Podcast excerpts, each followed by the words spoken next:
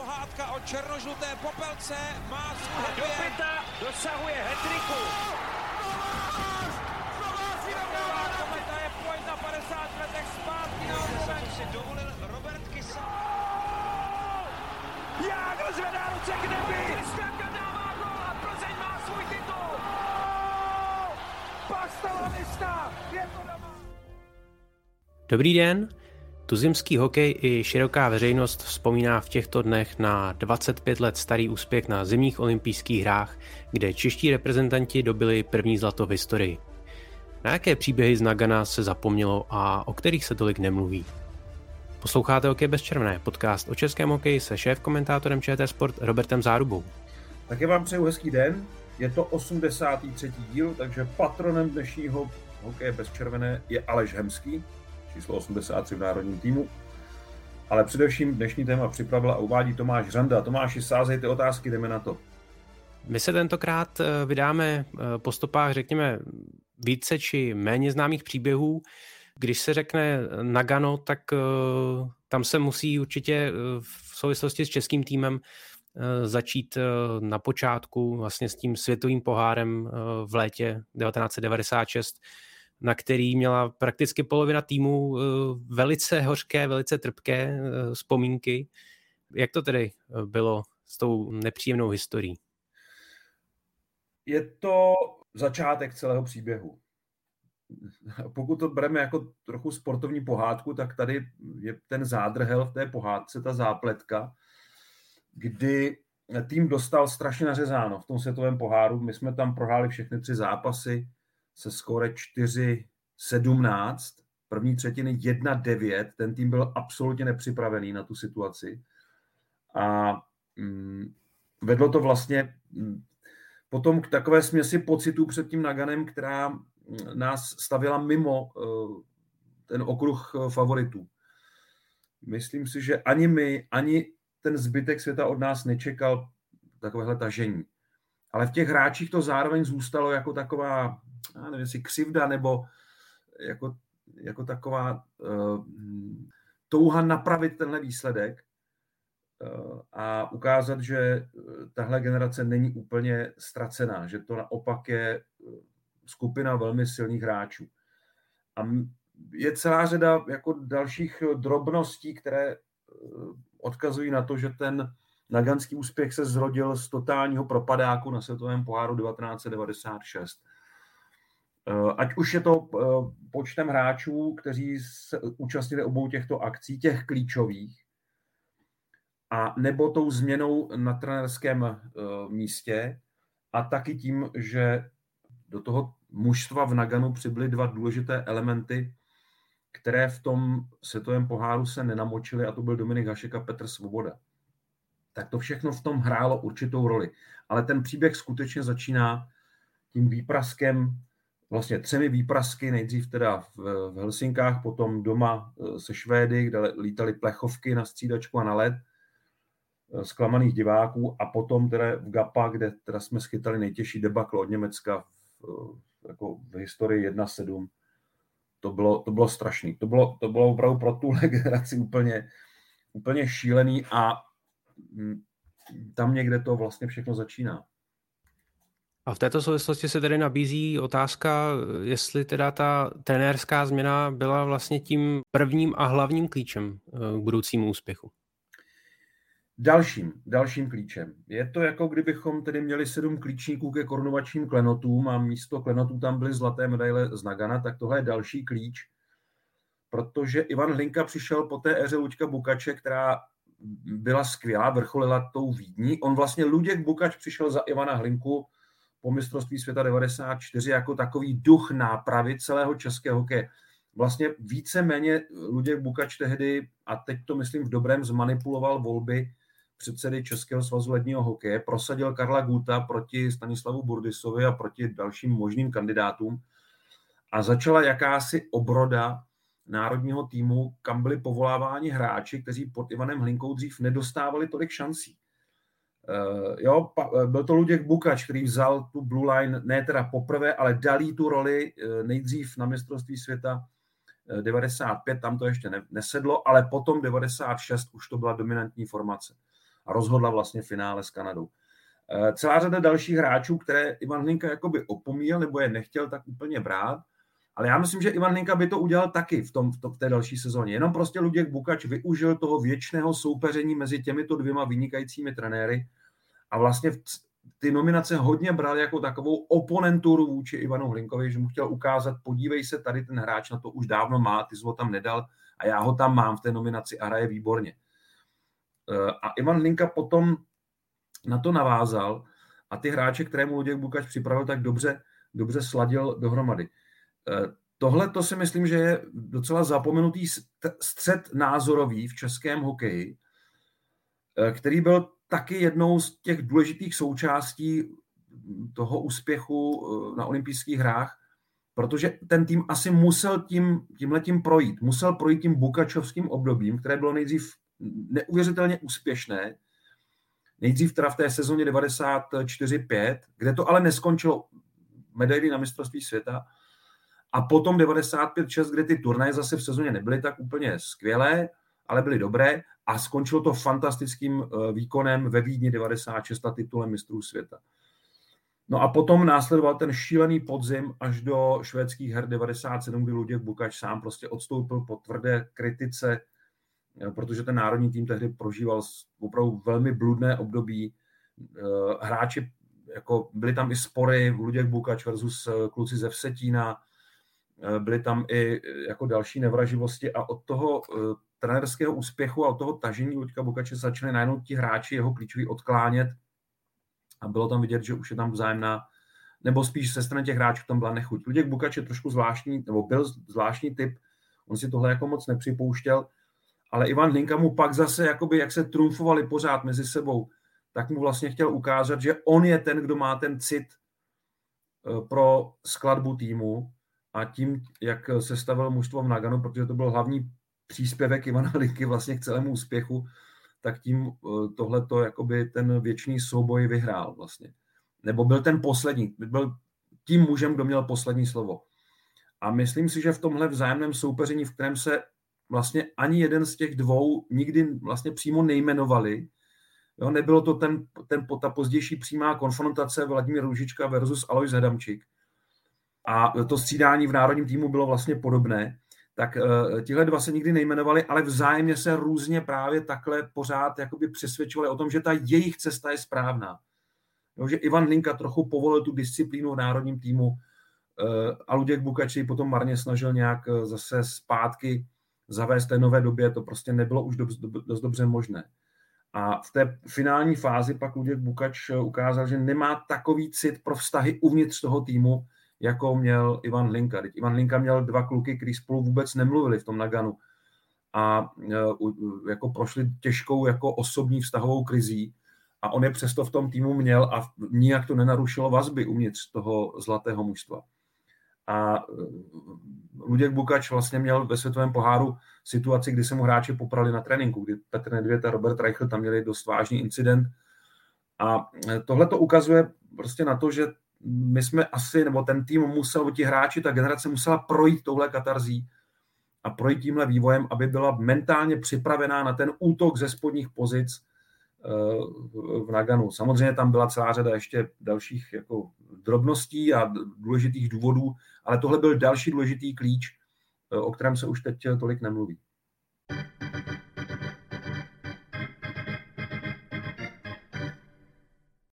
Tým tedy eh, převzal Ivan Hlinka se Slavomírem Lenarem. Musíme tedy podotknout, že třetím do party, na kterého se poměrně dost zapomíná, byl Vladimír Martinec, eh, který eh, našeptával z tribuny postřehy o přestávkách. A co se týče toho složení týmu, a tady je právě možná i znát, eh, nebo určitě tady znát eh, Hlinkův rukopis, protože on dal vlastně dohromady tu litvínovskou řadu a tady vlastně ve složení Robert Reichel, Martin Ručinský a Robert Lang. A já si tady možná trošku dovolím zaspekulovat, eh, protože Lang byl vlastně donominován na úkor Vladimíra Vojtka mladšího. Bude to možná znít příkře, ale vlastně ve výsledku tohle složení možná vyšlo potom nakonec lépe, protože Vujtek patřil do té řady s Procházkou a s Pavlem Paterou a takhle se vlastně na jeho úkor tedy vytvořila ta litvínovská řada z NHL a k Paterovi a k Procházkovi šel Jan Čaloun. Jan Čaloun a pak Milan Hejduk. No ale ono je těžké jako přesně určit, jak by, to, jak by ten tým vypadal, protože já jsem přesvědčený o tom, že kdyby Vladimír Vujtek zůstal v tom týmu, tak by hrál v té lajně, která dominovala mistrovství světa 1997, rok předtím. Ta nová Blue Line, teda bez Oty Vejvody, který měl vážné zdravotní problémy s Vláďou Vujtkem, já si myslím, že by takhle zůstali spolu. Ale otázka je, jestli, jestli by to byla čtvrtá lajna, a jak by to vypadalo v přesilovkách. I když v Naganu čtvrtá lejna hrála přesilovky, připomínám. To, to zase eh, Ivan Hlinka v tomhle byl jako docela střelec, že on s tím neměl vůbec problém. E, malinko opravím tu jednu drobnou větu na začátku. E, ta formace litínovská, Lank, Reichl, Ručinský, já jsem teďka ještě tady ověřoval, ona nehrála poprvé v Naganu. On tam, Robert Lank vlastně uh, hrál v, takhle na pravé straně, pro něj nezvykle, s Robertem Reichlem a Martinem Lučinským už právě na tom světovém poháru. Už tam to právě byla eh, formace, která byla takhle spolu a eh, takže dá se říct, že ji vlastně poprvé vyzkoušel Luděk Bukač s tím, s tím neobvyklým postem pro Roberta Langa, s tím, že potom zase tam jako byla ta lajna Jágr, Nedvěd, Holík.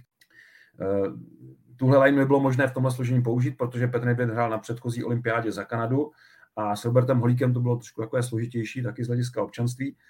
Takže tam vznikla ta myšlenka eh, postavit k Jágrovi Vladimíra Ružičku a využít pohyblivost Martina Straky, eh, protože Radek Bonka a Jiří Kučera zůstali už mimo tuhle olympijskou nominaci. Takže ta, ta, ta trojka ze světového poháru taky se rozpadla.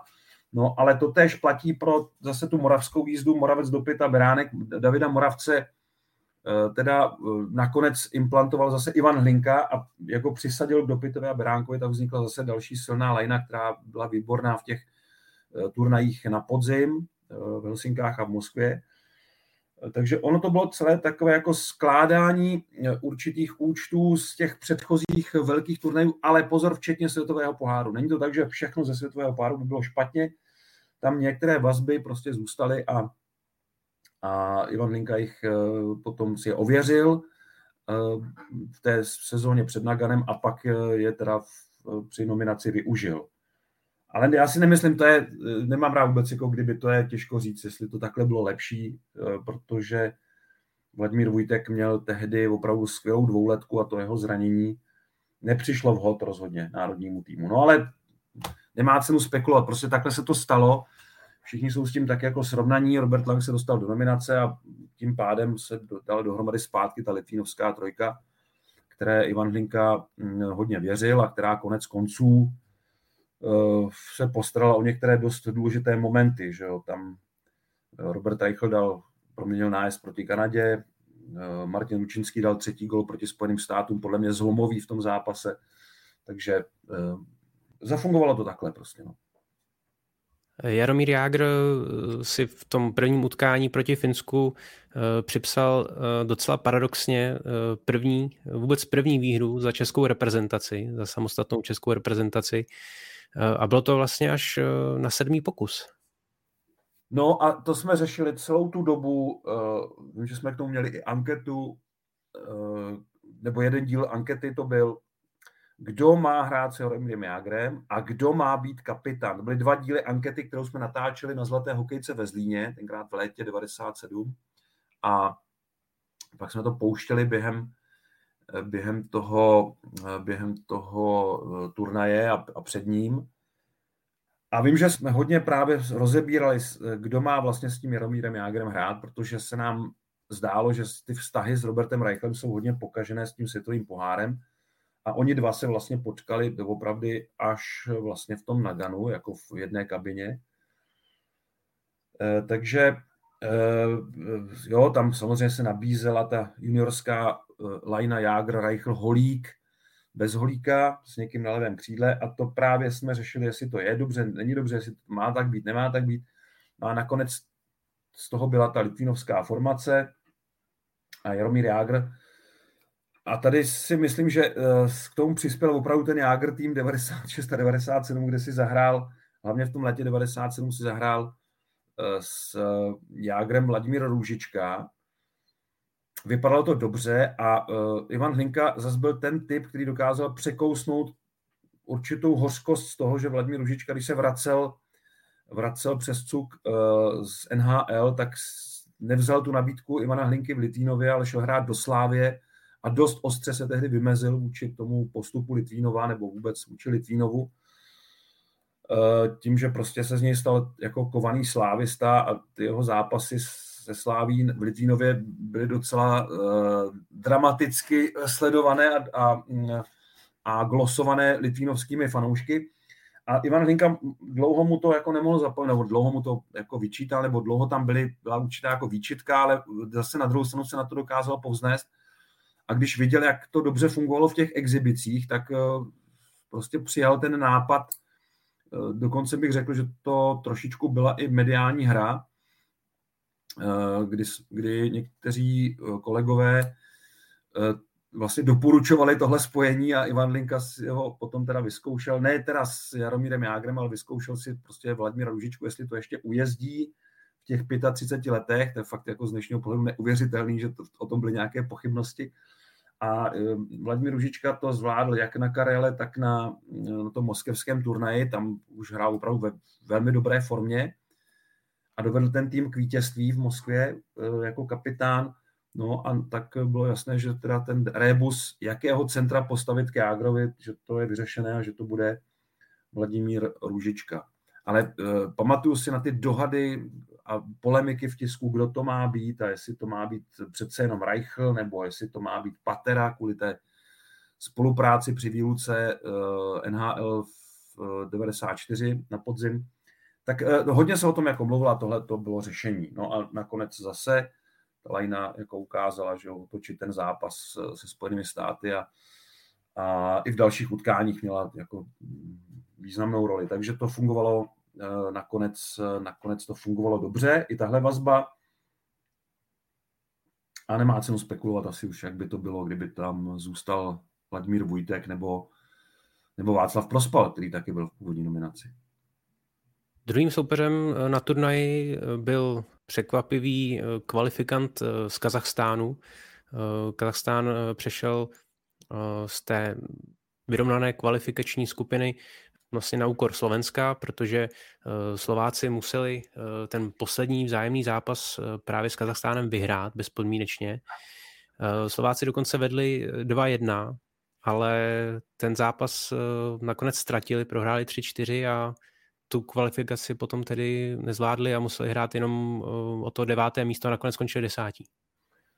To bylo strašný. Já si pamatuju, že Dušan Pašek, eh, který bohužel krátce potom tragicky odešel ze světa, eh, tam tehdy byl jako prezident Slovenského svazu ledního hokeje a pro něj to byla opravdu drtivá rána. A mm, dost, dost těžko se s tímhletím jako srovnával. A Slováci se dost eh, zároveň špatně směřovali s tím, že jim NHL neuvolnila slovenské hokejisty dřív, protože tehdy na tribuně, eh, že tam sledovali eh, Žigmund Pálfy tam seděl, Jožo Štimpl, teď nevím, jestli ještě někdo, asi, asi tři nebo čtyři hráči, kteří už byli připravení a jediný, kdo se dostal teda na led, byl Petr Bondra, který to stihl a ten taky dával ten kontaktní gol, ale uh, Slováci byli opravdu v křeči. Byla to pro ně úplně strašná situace, kdy ti kluci na ledě měli vybojovat něco pro ty kluky, kteří sedí na tribuně. Uh, opravdu zvláštní situace, no. Takže Slovensko nakonec teda nepostoupilo do toho turnaje, byla to velká škoda. Dnes se to považuje za, na Slovensku za takové jedno z nejtěžších zklamání vůbec, protože to byl přece jenom ten první turnaj na olympijských hrách a Eh, prostě Slovensko tehdy mělo postoupit přes Kazachstán. Ať je to, jak je to. No a když teda nepostoupilo, tak jsme s Kazachstánem potom hráli my, eh, ten druhý zápas. A v tom utkání šlo o skore, protože už jsme věděli, že musíme vyhrát o 6 gólů, aby v tom závěrečném duelu s Rusy stačila k prvnímu místu ve skupině remíza. A to první místo ve skupině samozřejmě bylo výhodnější kvůli předpokládanému soupeři ve čtvrtfinále, což bylo nakonec podle očekávání Bělorusko, tedy ten slabší tým nebo nejslabší účastník té druhé skupiny. No a e, takže to vítězství 8-2 bylo, bylo jako tak přesně, jak mělo být. Byť se to nevyvíjelo úplně dobře, ten zápas a e, myslím, že tam měl jedinou slabou chvilku v tom turnaji i Dominik Hašek, že ten jeden gol si hodně vyčítal, ale nakonec skóre v potřebné výši a e, dobrá výchozí pozice před tím posledním zápasem e, ve skupině. Ale taky po utkání dost vzrušená debata ve sprše mezi Dominikem Maškem a Petrem Svobodou. E, já jsem to popisoval, nebo my jsme to popisovali s Dominikem Haškem v té knižce, kterou jsme napsali o, o, jeho, o jeho hokejovém životě, kde Dominik Hašek mluvil o tom, jak vlastně musel na Petra Svobodu trošku udeřit, aby příště Eh, neoslaboval tým, protože Petr Svoboda tam zastal, myslím, že Davida Moravce, který schytal tam tvrdý náraz od soupeře a eh, Petr Svoboda na toho soupeře vystartoval a nakonec tam byly rány pěstí a trest do konce utkání, ale ne disciplinární dohra, to znamená, Petr Svoboda mohl nastoupit v tom dalším utkání a Dominik Hašek eh, mu chtěl říct jako pozor, tady neblbni, tady prostě to není jako nějaká soutěž, kde si můžeš dovolit jeden zápas jako sedět, tady tě potřebujeme na ledě a Petr Svoboda zase mu tím svým způsobem říkal, ale já tady nenechám mlátit prostě našeho kluka, prostě to bylo to takový, taková výměna názorů, která ale taky trošku pročistila a projasnila tu kabinu, že si to vyříkali a, a pak už každý si myslím, že si trval na svým, ale, ale bylo jasný, že se to aspoň řeklo v té kabině, nebo oni dva mezi sebou to řekli a, a měli to jako tím pádem eh, takový jasnější mezi sebou.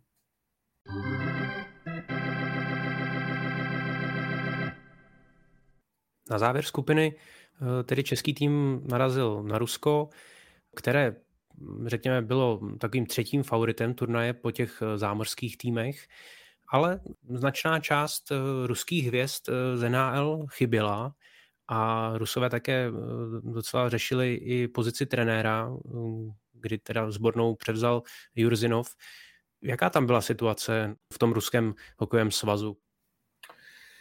Uh, tam byl problém v tom, že um, ten tým měl vést Igor Dmitriev, což byl vlastně asistent Viktora Tichonova a Vladimír Ruzinov taky byl asistent Viktora Tichonova v minulosti, takže oba dva měli takovou tu ještě sovětskou školu, ale Vladimír Ruzinov už byl přece jenom trošku někde jinde a byl přijatelný pro hráče z NHL, protože tam je dobré si připomenout, v Rusku eh, tehdy už eh, došlo k tomu většímu eh, odchodu hráčů do NHL a návratu a přenosu těch zkušeností zpátky. Takže přestaly fungovat ty vzorce chování ruských trenérů, které platili předtím, ale je pravda ještě potom u některých, kdy to byly opravdu víceméně vztahy na bázi velitel a posádka, kdy ty trenéři si mohli s těmi hráči dělat úplně, co se jim zachtělo a ti hráči museli bez výhrad poslouchat a museli dodržovat prostě režim, který si ten trenér zrovna jako vymyslel. E, takže Juruzinov byl takový jako přijatelný. E, byl to trenér, který měl přece jenom trošku lepší přístup k hráčům a měl u nich lepší zastání. Přesto někteří z nich odmítli reprezentovat na olympijských hrách v Naganu, protože nechtěli za tohle Rusko hrát prostě ještě to neviděli jako úplně demokratickou zemi.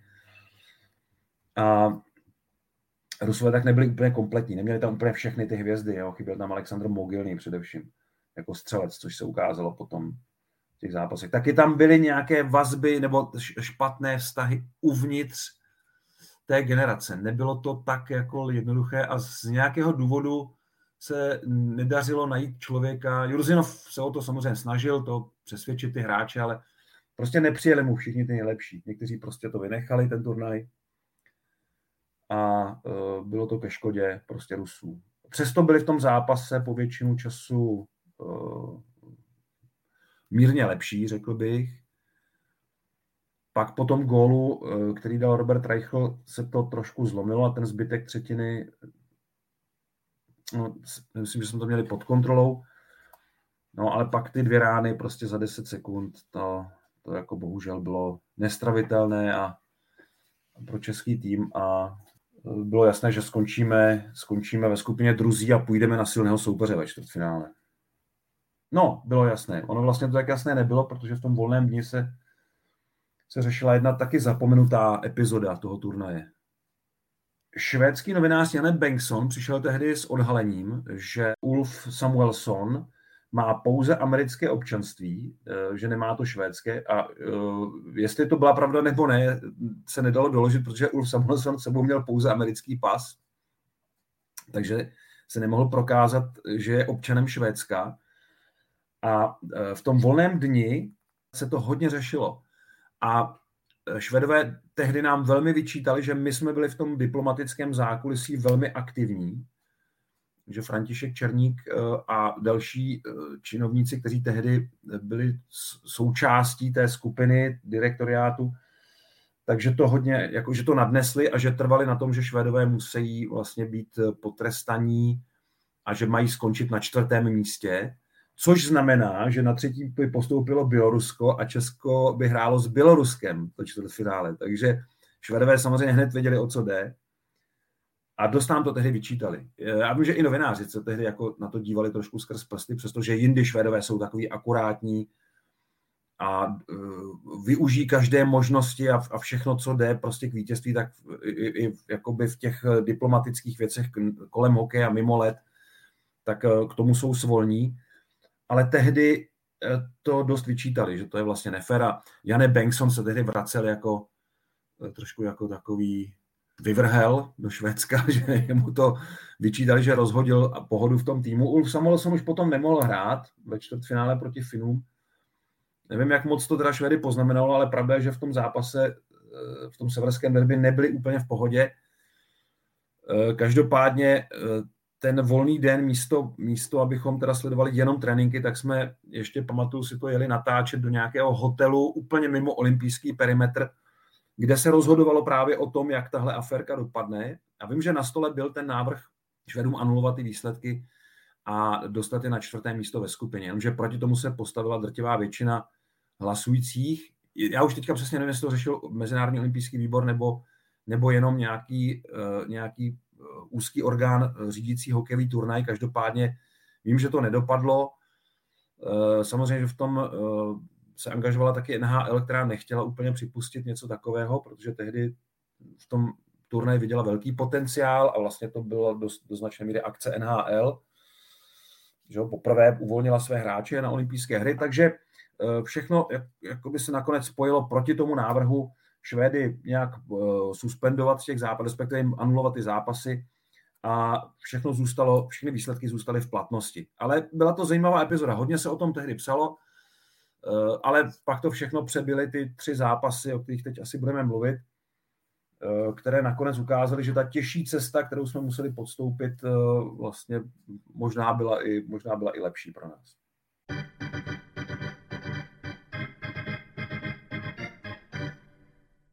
Přišlo tedy čtvrtfinále se Spojenými státy a vlastně jediná změna v sestavě, kdy se tedy na místo Jana Čalouna dostal Milan Hejduk tehdejší nováček, eh, nebo respektive nováček eh, velkých eh, turnajů reprezentaci. A s tímto zápasem se asi nejvíc spojí ten mnohokrát opakovaný, a já bych řekl mýtus, ten Ružičkův proslov po první třetině, kdy dal tým, řekněme, do latě v kabině. No on to úplně mýtus není, ale trošku i sám Vladimír Ružička malinko to jako zlehčuje, ten, ten proslov, jestli to teda byl, pro, jestli se nám mluvit o proslovu. Je otázka, co si pod tím slovem představujeme. Prostě Láďa Lužička přišel do kabiny a hudral jako vždycky, ale postupně se k němu začaly přidávat i další. A uh, ať je to, jak je to, tak uh, tenhle ten v úhozovkách teda projev nějak ten tým jako vyladil, vyburcoval, i když já jsem se teď díval po letech na to opakování, zrovna jsem se dostal k tomuhle záznamu, vlastně jedinému. A musím říct, že my jsme v té první třetině nehráli až tak špatně. My jsme tam měli i docela jako šance a nebyli jsme pod tlakem, ale, ale možná opticky a s tím gólem na závěr, to vypadalo, že američani jako po nás jdou a hlavně možná jsme měli v hlavách, že to je strašně silný tým, který předtím prakticky ve stejné sestavě vyhrál světový pohár. A možná tohle tam jako hrálo roli, že jsme eh, pod tímhle dojmem hodnotili tu první třetinu trochu hůř, než to ve skutečnosti vypadalo na ledě. Eh, ta druhá část vlastně vůbec nezačala dobře, takže kdybychom teda brali nějaký okamžitý efekt toho projevu, tak tam hned jsme měli při prvních dvou střídáních veliké problémy.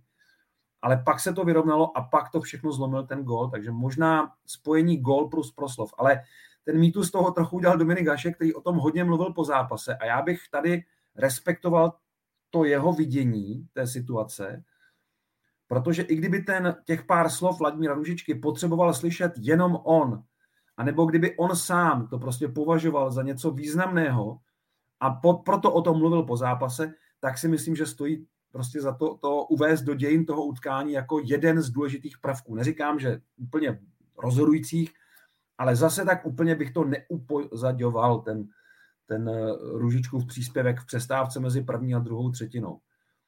Jo, je to prostě, uh, zase nemám rád takové ty lidi, kteří o tom píší a nebyli tam a, a, a nebyli ani v té kabině. Eh, nechal bych tady promluvit opravdu hráče, trenéry, kteří si to teda vybavují, myslím si přesněji a mohou sami říct, jak to na ně zapůsobilo. A to si myslím, že je rozhodující. Ne to, jak to působí na nás, nebo jak to potom někteří ti kluci, protože z toho měli možná zpětně trošku legraci, protože Vladimír Rožička je v tom projevu trochu hektický, jo, má to prostě ten slovník, není úplně učesaný, přerývavý. Na druhou stranu je to občas velmi vtipný glosátor, takže má ty reakce docela pohotové. Já bych to úplně jako zase e, nepodceňoval. E, takže ano, mýtus nějaký, že to byl rozhodující moment toho zápasu, to si myslím, že ne, ale byla to jedna z těch e, příčin obratu, to si myslím, že ano. No a po obratu tým postoupil do semifinále, kde čekal další favorit, další zámořský favorit, eh, možná i ten největší, s vynikajícím brankářem Patrikem Roa eh, v brance, plejádou skvělých hráčů z NHL, eh, v čele s Vejnem Greckým, i když nutno podotknout, že ten měl už takovou menší roli vlastně v rámci toho třetího útoku, ale zase opět s, s hvězdnými spoluhráči, Stevem Eisermanem, Brentonem Shanahanem, v rámci tohoto utkání se asi nejvíce skloňují samostatné nájezdy, které eh, Kanaděné těžce kousali a nejvíce eh, řeší ta absence právě Greckého v té dovednostní soutěži. Ale co jsem si ještě zpětně jako dohledával a pročítal některé eh, vlastně zámořské články, tak jsem narazil na zajímavou věc, protože hodně se řešilo právě ta absence Greckého a nejvíc na úkor obránce Raymonda Burka. Jenomže právě Raymond Burg, eh, vedle toho, že to byl velice kvalitní hokejista a zkušený, tak vlastně ve své kariéře v 90. letech pravidelně vyhrával tu dovednostní soutěž při utkání hvězd NHL v přesnosti střelby. A druhým faktorem je, že Grecky ty samostatné nájezdy neměl moc v oblibě jako takové a vlastně mu ani moc nešly, jak, jak vlastně v zámoří o něm říkají. Takže vlastně to vysvětlování trenéra Marka Crawforda uh, po turnaji, nebo respektive po té porážce, proč uh, zvolil Raymonda Burka na úkor například Greckého, tak částečně mělo, mělo svoje opodstatnění. Já mě vždycky baví ty, ty expertízy některých pozorovatelů a lidí kolem hokeje, kteří se chytají za hlavu, řeknou si, Ježíš, on tam dal Burka, nedal tam Greckého. Eh, Mark Crawford to dobře popsal, myslím, že v pásích z Nagana, kde řekl tu větu, jo, já budu mít na náhrobku jednou eh, ten, co nedal Greckého na nájezdy v semifinále v Naganu. Eh, jo, s tím se to svezlo trochu nezaslouženě, protože on viděl asi to, co zase možná jiní, jiní lidé, kteří se sledovali tehdy hokej a snažili se ho jako mít co nejzmapovanější, že Grecky je spíš hráč, který potřebuje mít na šachovnici víc figurek, aby tu partii prostě skombinoval a zmatil toho soupeře.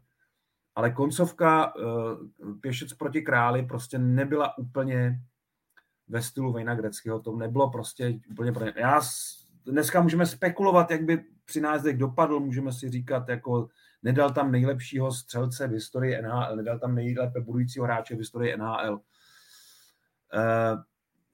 dobře, můžeme se teda podívat, kolik bodů Grecky udělal v trestných stříleních a v nájezdech, jakýchkoliv, jestli s tím měl vůbec nějaké zkušenosti, což by byla podle mě relevantnější statistika pro ten okamžik. Uh, mohl ho tam dát, nedal ho tam. Já to rozhodnutí prostě respektuju a nezesměšňuju ho. Mně, to přijde trošku jako trapné, ale někdo si na tom potřebuje možná jako dokázat, že tomu hokej rozumí líp než Mark Crawford. To, to prostě se tak někdy stává. Uh, jo, nájezdy byly určitě téma, ale tady si myslím, že se nejvíc projevil charakter toho, toho týmu, který dal dohromady Ivan Linka. Určitě už v tom čtvrtfinále taky, ale nejvíc tady, protože teď stál proti nám opravdu nej, největší obr uh, hokejové, uh, soutěže, největší prostě soupeř, favorit, všecko, který po odklizení Američanů už vůbec ne, nepochyboval o tom, že nejen, že bude hrát finále, ale že to celé vyhraje. Takže oni nám vlastně byli vděční. No ale samozřejmě byl tam ten strašák, který uh, stál v bráně, Dominik Hašek, trošku jako on tehdy Eh, ten podzim měl takový jako průměrný, ale potom leden, eh, od poloviny prosince a leden měl úplně životní formu v NHL a to si vlastně vyzkoušeli na vlastní kůži všichni ti jeho soupeři, kteří pak proti němu stáli v Naganu. Věděli, že Dominik má fakt teda fazonu a že hlavně mu strašně o to jde. A byl tam takový ten motiv toho malého národa, který těmi několika opravdu výjimečnými hokejisty a ostatními, kteří stmelili ten tým, chtějí porazit toho Goliáše. A to přesně bylo téma tohle zápasu. A e, nebylo to tak, že by ten David se krčil někde pod tím obrem a čekal na tu jednu příležitost.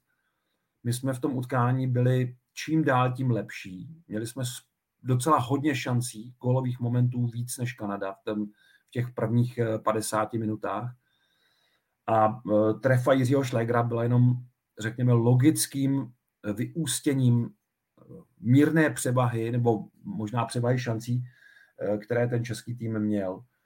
Já vím, že ve čtvrtfinále tam jsme střelecky výrazně zaostávali, tam jsme měli 19 střel proti 39 americkým. Tam si myslím, že opravdu to bylo hodně o Dominikovi Haškovi, celý ten zápas a celkem tam bylo 68 střel, tam spousta šancí skončila vedle, střelou vedle. Jo. Tady ne, tady Hašek měl jako hodně momentů, kdy musel ukázat jako opravdu tu, tu vrcholnou formu, ale stejně tak Patrik Roa. To byl velký souboj brankářů. A uh, nakonec vlastně to jako vyvrcholilo těmi nájezdy, kde teda ten souboj brankářů ještě víc koncentrovaný vlastně na ty dvě postavy a jsou přímé souboje s útočníky, je to trošku jiná disciplína, v tom dávám Kanadě za pravdu, ale eh, ta pravidla byla určená dlouho dopředu, mohli se na to klidně připravit a hlavně nedá se to hrát jinak v krátkodobé soutěži. To je prostě rozdíl mezi turnajem a ligou. Tam nemůžete prodlužovat do nekonečna, protože po vás se hraje to druhé semifinále ještě. A, a pak tam taky musí být nějaký čas na regeneraci před medailovými zápasy. Takže eh, tohle byl velký duel brankářů, a e, s tím nájezdovým vyvrcholením, kde já si myslím, že zrovna Raymond Burg byl ten nejtěžší soupeř Dominika Haška. Že možná bych tam místo, teda Greckého viděl místo nějakého jiného hráče, ale vím, že Dominik sám si toho zákroku proti Burkovi, který nebyl tak nápadný, že si ho hodně považoval, vždycky ho bral za jeden z těch nejdůležitějších vůbec v celém tom turnaji a Eh, bude to pak zohleděno i v té závěrečné pětce. Takže uh, Grecky versus Hašek eh, to nemělo ten, to, to finále, no, ale, ale těm důvodům, proč Grecky nebyl v té pětce, celkem chápu a nedělám si z toho jako nějaké posměšky. Velké zklamání Kanady se potom projevilo i v tom utkání o bronz, kdy Kanaděné podlehli Finům Eh, a odjeli domů bez medaile. Tady já se zase vybavuju z těch pásků z Nagana, z toho dokumentu, ten výrok uh, uh, Fleryho, že Kanaděné nehrají o bronz, ale myslím si, že kanadským pohledem to myslí trošku jinak, než že by vlastně ty zápasy vzdávali, ale tam vlastně ta věta by měla vystěhovat to, že Kanadě skutečně jde o to zlato, o, o to hrát v finále. V tom českém kontextu to trošku si myslím ten výrok degraduje, že, že z toho českého pohledu je to bráno tak jako s takým opovržením, že, že, že Kanadě nejde o bronzovou medaili, ale ten, ten posun je tam podle mě trošku jiný z toho zámořského pohledu.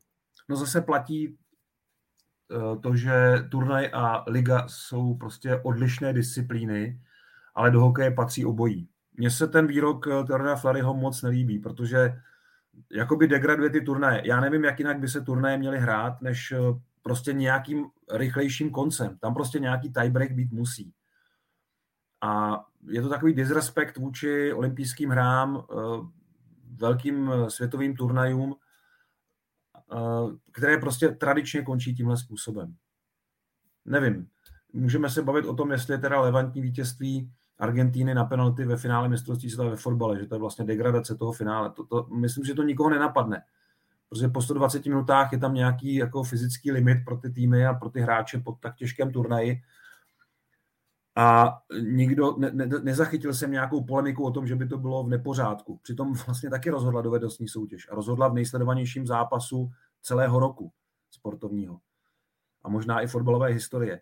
Tak budeme to kvůli tomu spochybňovat? Mně to přijde jako tohle to trošku jako mm, nepochopení rozdílu mezi turnajem a ligou. Je mi líto, ale tady, tady nemohu s panem Flerem souhlasit.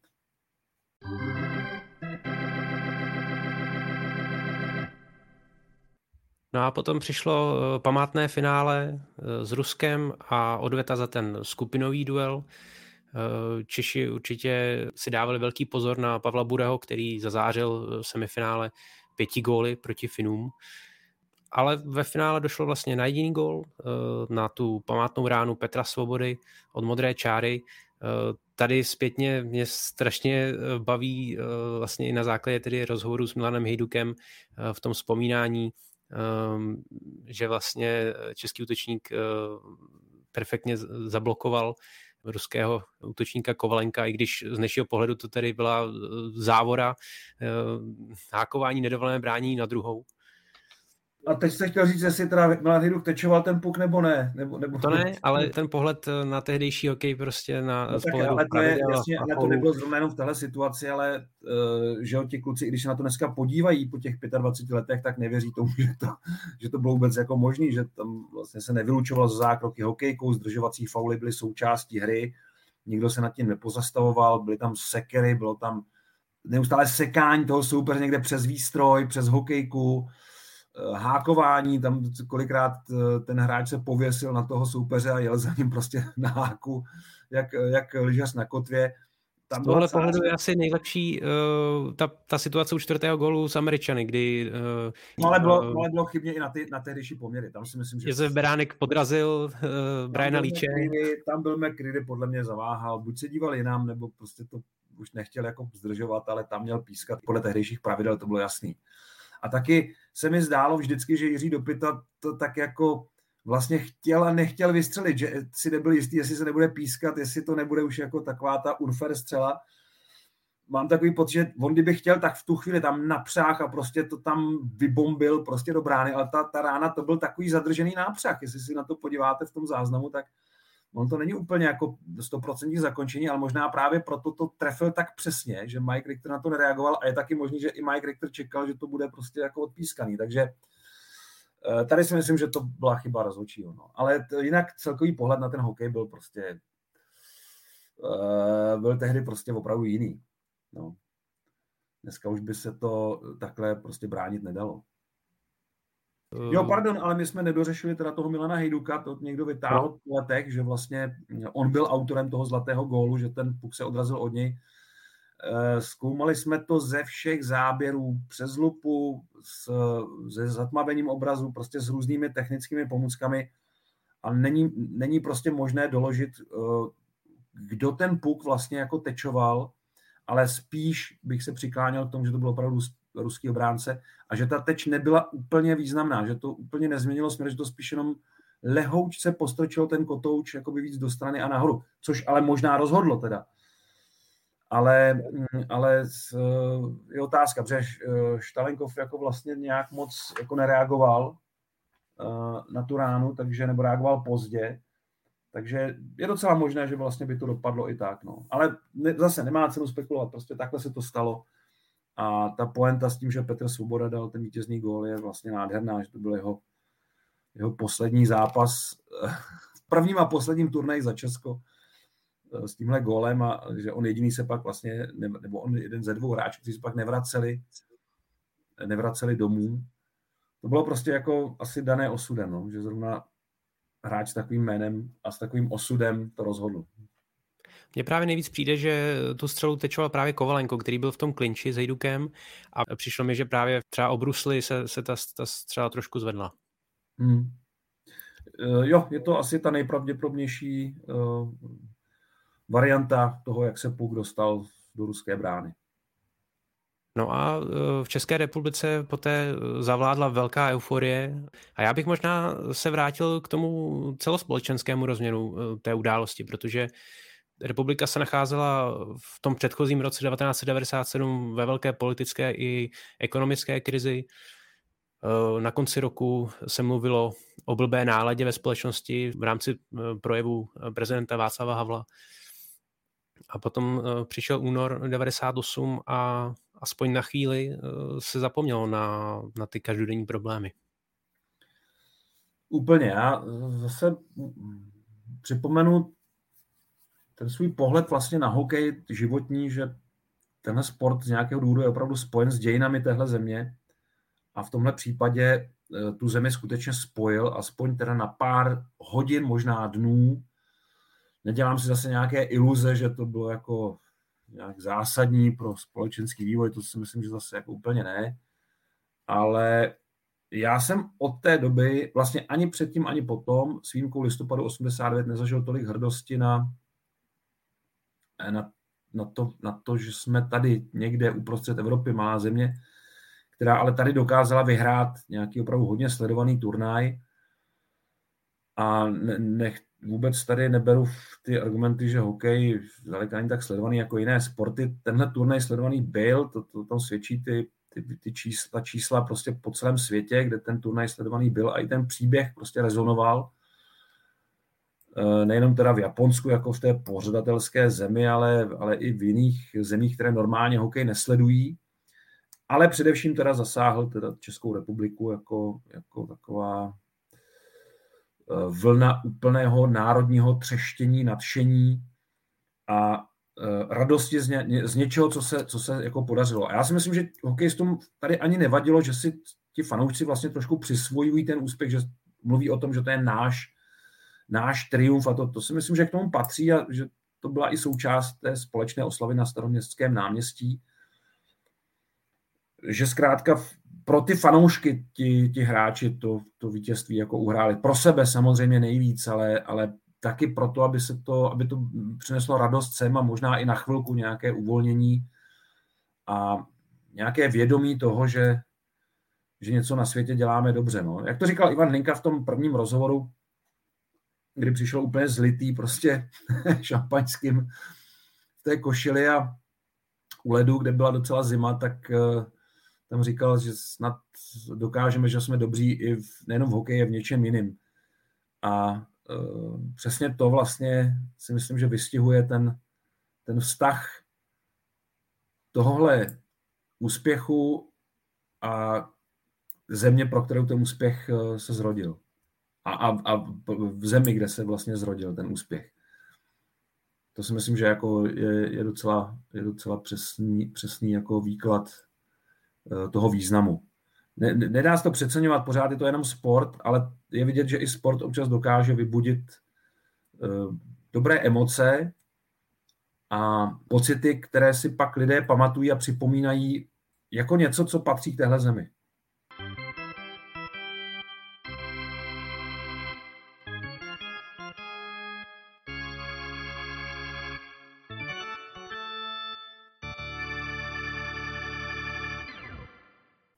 V další části se věnujeme dotazům posluchačů a Ondřej Hnilica má následující otázku. Proč podle vás eh, svaz dosud nezveřejnil výsledky auditu a nezavlekl audit český hokej do ještě šedivější mlhy plné nejasností? Důvody, proč Alois Zadamčík nezveřejnil výsledky auditu, přesné neznám. A, protože při výzvách k tomu, aby se tak stalo, nepadlo nic o nějakém utajení nebo o nějakých utajovaných skutečnostech, tak se mohu jen domnívat, eh, že, že zkrátka mm, ty výsledky eh, půjdou ještě do nějakého dalšího šetření. Eh, ale to je tak všechno. Více k tomu nemůžu vyjádřit a považuji to, ale a tím odpovídám na tu druhou část té otázky za velké neštěstí. Protože pokud ten audit něco odhalil, nějaké skutečně zásadní hospodářské delikty,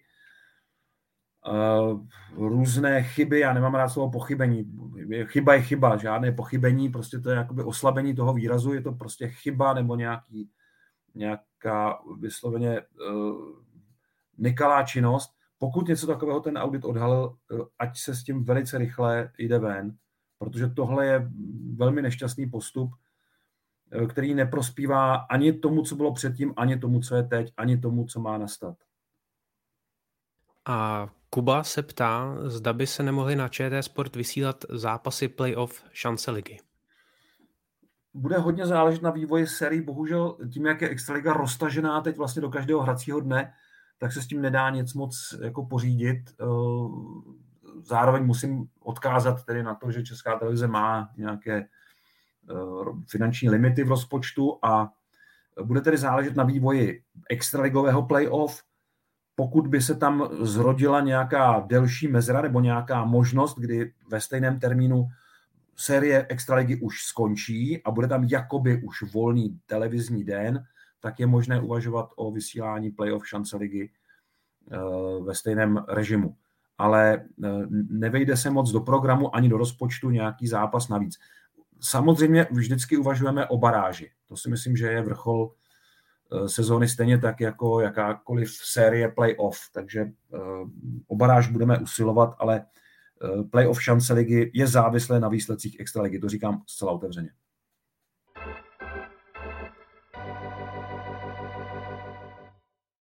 Od turnaje století sice uběhlo už 25 let, ale i po čtvrtstoletí se na některé příběhy stále nedá zapomenout. V závěrečné rubrice vám nabízíme top 5 momentů olympijského turnaje v Naganu. E, číslo 5 je gol Jiřího Šlegra proti Kanadě. E, Patrik Roa se zdá být nepřekonatelný, Dominik Hašek nepřekonatelný a najednou tam propadne tahle rána a je to obránce Litvínova, syn Jiřího Bubly, který s Kanadou hrál ten první s tou profesionální Kanadou, s tou s těmi hvězdami NHL hrál ten první zápas v roce 72. Eh, celá řada jako symbolických jako momentů pro, tenhle, pro tuhle branku. Eh, jeden z hráčů té takzvané Hlinkové generace, těch Hlinkových dětí. Eh, takže číslo pět pro mě gol proti Kanadě, který tak nějak vyjádřil tu naší naději na, na postup do finále. Číslo čtyři původně jsem chtěl dát zákrok Dominika Haška proti Bretu Halovi z první třetiny, ale možná, že tam teď v tom záznamu jsem viděl ještě důležitější zákroky za stavu 1-0 a potom za stavu 2-1, kdy američani pořád měli nějaké šance, ale přece jenom ten zákrok s Halem, měli jsme ho i, eh, měli jsme ho i v, tom, v té anketě eh, zákrok století, tak, tak to nechám tak. No. Brett Hall Eh, který vystřelil Dominik Hašek s betony naskládanými na sobě a lapačkou nad tím dokázal tu jeho ránu vyrazit. Číslo 3 je vítězná branka Jaromíra Jágra ve čtvrtfinále proti Spojeným státům. Eh, číslo 68 v reprezentaci eh, zaznamenalo dva velké vítězné góly. Tenhle ve čtvrtfinále v Naganu a ve čtvrtfinále v Praze 2015, což byl poslední Jágrův gól Eh, v reprezentaci v pražské Outu aréně, utkání s Finskem, na střídačce Finu Kari Jalonen mimochodem, tak eh, tyhle dvě branky. No a pak ještě jedna paralela, ten gol vypadal vlastně zrcadlově obráceně, když se na to podíváte, eh, než gol Jaromíra Jágra ve finále Stanleyova poháru v roce 92 s Chicagem v tom prvním utkání, které Pittsburgh vlastně doháněl tu ztrátu doháněl tu ztrátu proti Black Hawks, tam prohrávali 0-3, myslím, že 1-4 a nakonec vyhráli 5-4 s tím, že Jaromír Rágr dával tu vyrovnávací branku na 4-4 a Mario Lemieux ji po zápase označil za největší gol, jaký kdy viděl. A ta, ta, ta akce vypadala, když kdybyste dali zrcadlo na osu hřiště, tak vlastně ta akce vypadala skoro úplně zrcadlově obráceně jenom na, na pravé straně. Na, v Naganu to bylo na pravém křídle, eh, v Pittsburghu tehdy na levé straně, ale zase vlastně výjezd jakoby k modré čáře, eh, obrat vlastně do hřiště, eh, několik temp. Je pravda, že teda v Chicagu tam musel obět několik hráčů, tady spíš postupoval už volně, jak se zbavil, myslím, že Langenbrunera u Mantinelu, tak už postupoval volně do toho střeleckého prostoru, kdežto v tom Pittsburghu musel ještě obět nebo obtáhnout jednoho, jednoho hráče kličkou. Ale vlastně pohyb, když bychom vzali pohyb toho uh, Jaromíra Jágra v, to, v těch dvou golových akcích, byl velmi podobný, velmi podobný a uh, to mě vždycky na tom bavilo, že tyhle dva nejslavnější góly vlastně vypadají zrcadlově opačně. Číslo dvě je gól Petra Svobody ve finále uh, olympijského turnaje. Bez něj by to prostě nešlo vyhrát. ale podle mého soudu, a to je číslo jedna, nešlo by to vyhrát bez výkonu Dominika Haška v celém turnaji a především v nájezdech proti Kanadě. Když si to připomeneme trošičku, ten zápas teď půjde vlastně znova v archivu Z. My jsme tam 50 minut nebyli horší, spíš lepší, eh, měli jsme víc, možná víc šancí. Pak bylo posledních 10 minut bylo, byl nápor Kanady, pak bylo peklo prostě v tom prodloužení, tam jsme měli jako hodně horké chvilky, ale teprve v těch nájezdech se to lámalo a tam já musím teda, když mám vybrat jeden, tak já vyberu zrovna právě ten nájezd, o kterém jsme mluvili proti Raymondu Burkovi, který podle mého soudu byl zlomový. V, to, v, to, v těch nájezdech psychologicky i jako z hlediska toho, jak blízko byl Burk. Uh, jo, pak byl ještě Erik Lindros, byl hodně blízko, ale tady si myslím, že to bylo opravdu, opravdu hodně na vážkách a uh, vím, že Dominik si tohohle zákroku taky hodně cení, tak pro mě je to asi číslo jedna. Možná trochu zapomenutý zákrok, ale důležitý, nesmírně důležitý pro to, abychom nakonec celý ten turnaj mohli vyhrát. To je z dalšího dílu podcastu OK bez červené všechno. Připomínám, že všechny české zápasy z Nagana najdete na webu České televize v e-vysílání v rámci Archivu Z a uh, upozorním i na několikrát zmiňované pásky z Nagana, uh, dokument, který najdete například uh, na webu olympics.com. A všechny naše díly, včetně Hokej Focus podcastu, najdete na webu čtsport.cz, ve všech podcastových aplikacích nebo na YouTube. Mějte se fajn. Mějte se krásně a příště se zase vrátíme domů.